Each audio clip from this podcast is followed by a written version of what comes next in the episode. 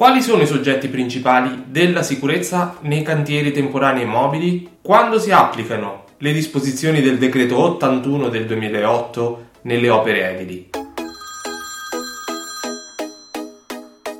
Ciao, mi chiamo Danilo e nella vita faccio anche il geometra. Finalmente tocco un argomento che volevo trattare molto tempo fa, ma che ho sempre rimandato. La normativa per la sicurezza dei lavoratori nei cantieri edili. L'argomento è vastissimo, delicato e complicato. Per questi e altri motivi ne ho ritardato la produzione di video. La scusa, nel bene o nel male, me l'ha data la situazione critica che stiamo vivendo in Italia e nel mondo. L'epidemia che ha cambiato e sta cambiando, stravolgendo le nostre vite. Questa situazione mi ha dato modo di rompere il ghiaccio e di iniziare a parlare della sicurezza nei cantieri. La mia posizione, come sempre, non vuole essere quella del maestro che vuole insegnare come si fanno le cose, specialmente su questo argomento dove la mia esperienza è limitata, se così vogliamo dire. Ripeto, l'argomento è vasto, l'ho praticato e lo pratico per cantieri medio-piccoli. Non è il mio lavoro principale e me ne occupo solo per alcuni lavori accuratamente selezionati. Cercherò comunque di spiegare, di raccontare ciò che so anche attraverso la mia esperienza pratica. Chi si occupa esclusivamente di sicurezza per lavoro probabilmente noterà delle inesattezze o delle mancanze in ciò che dirò.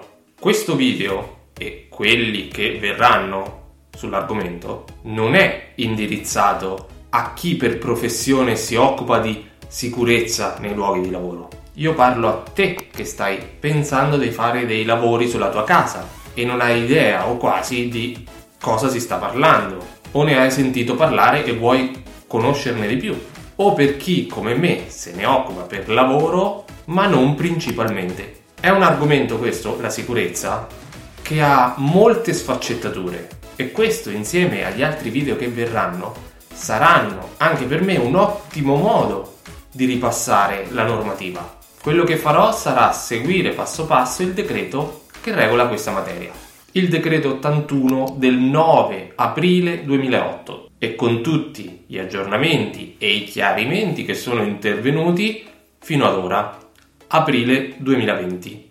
Il testo si occupa della sicurezza in tutti i luoghi di lavoro, ma quello che ti e ci interessa è solo il titolo quarto, cioè i cantieri temporanei o mobili.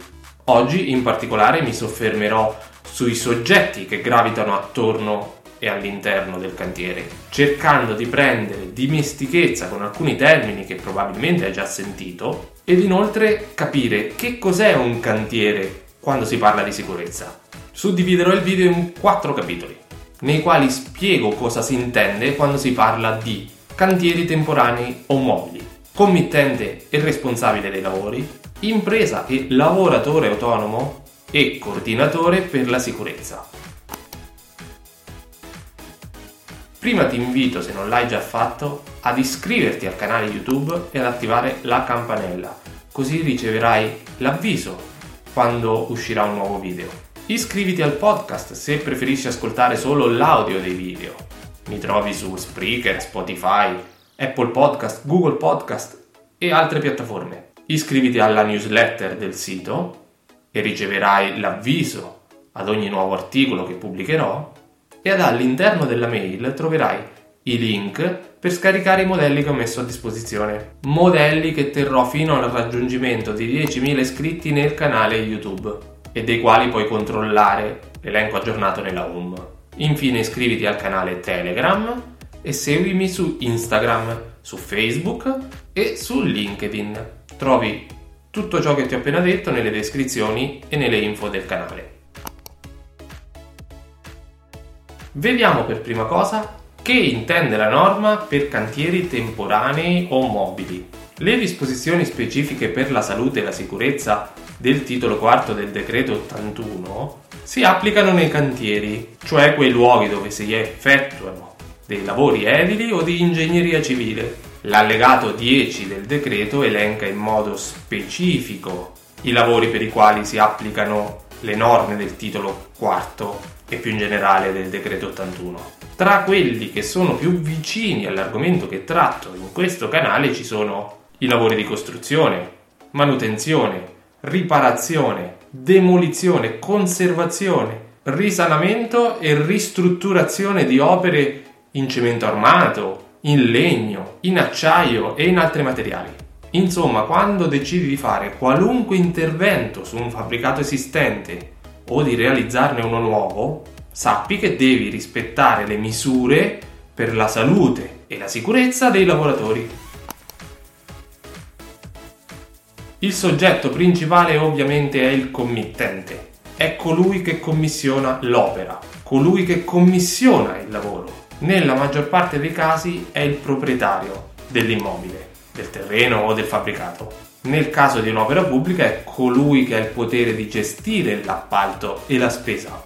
Se te che mi stai ascoltando sei il committente, sappi che quando intendi fare dei lavori, decidi di assumerti importanti responsabilità, in taluni casi anche penali. Con questo non voglio terrorizzare nessuno, però spesso vedo molta inconsapevolezza e leggerezza da parte dei privati, anche dopo che sono stati informati dal tecnico che li segue sui rischi e gli obblighi. Il committente, per forza di cose, condiziona l'andamento del cantiere, perché è colui che decide di avviare i lavori e di che tipo. Ed è sempre da lui che dipende l'aspetto economico.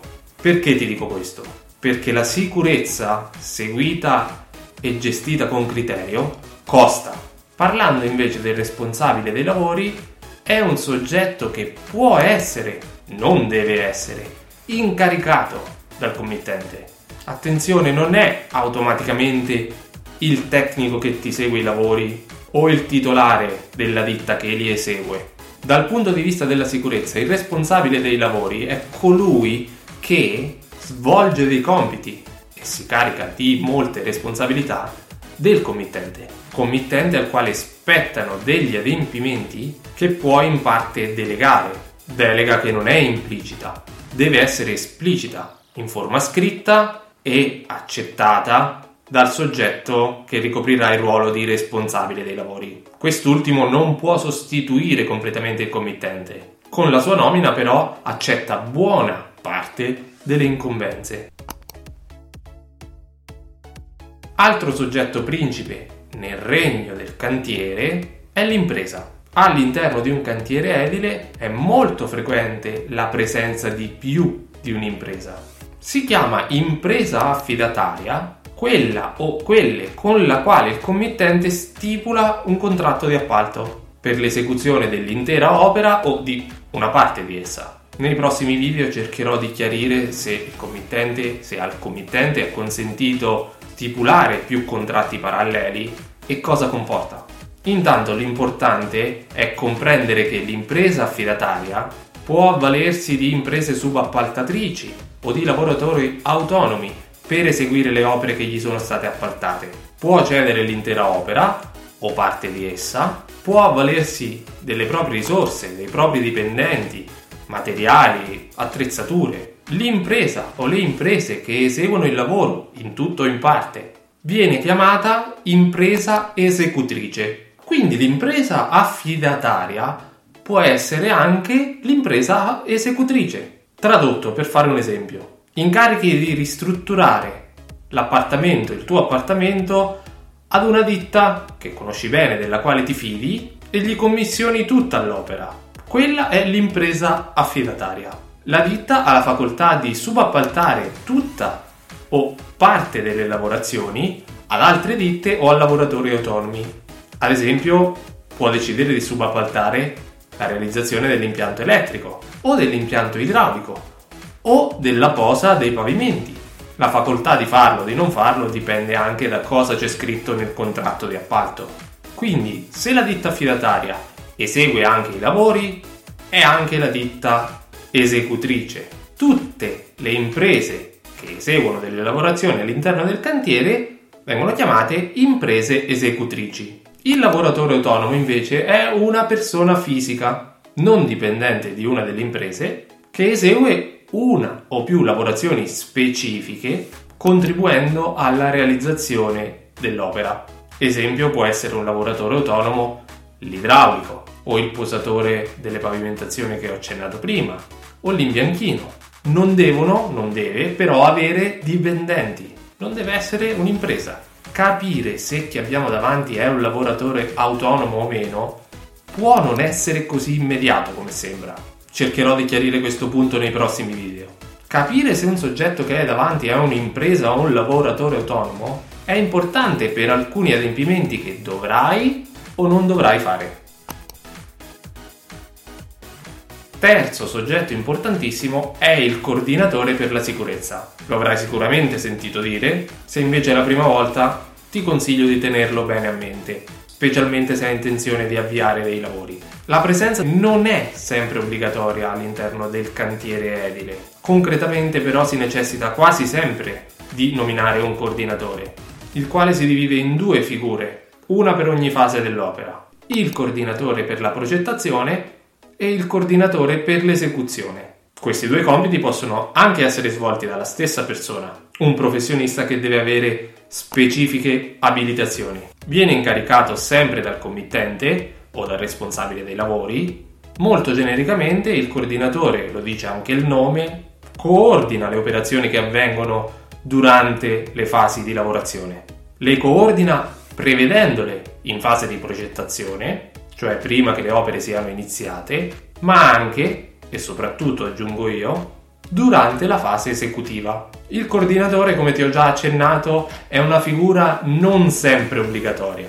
Vedremo prossimamente quando è necessario, però sappi che nella stragrande maggioranza dei casi dovrai avvalerti di un professionista che assolverà questo incarico. Un chiarimento da fare subito il coordinatore non può essere il datore di lavoro delle imprese o un dipendente di una di esse o il responsabile del servizio prevenzione e protezione, l'RSPP. Ricorda, la sicurezza è un argomento vasto, delicato e complicato. Grazie.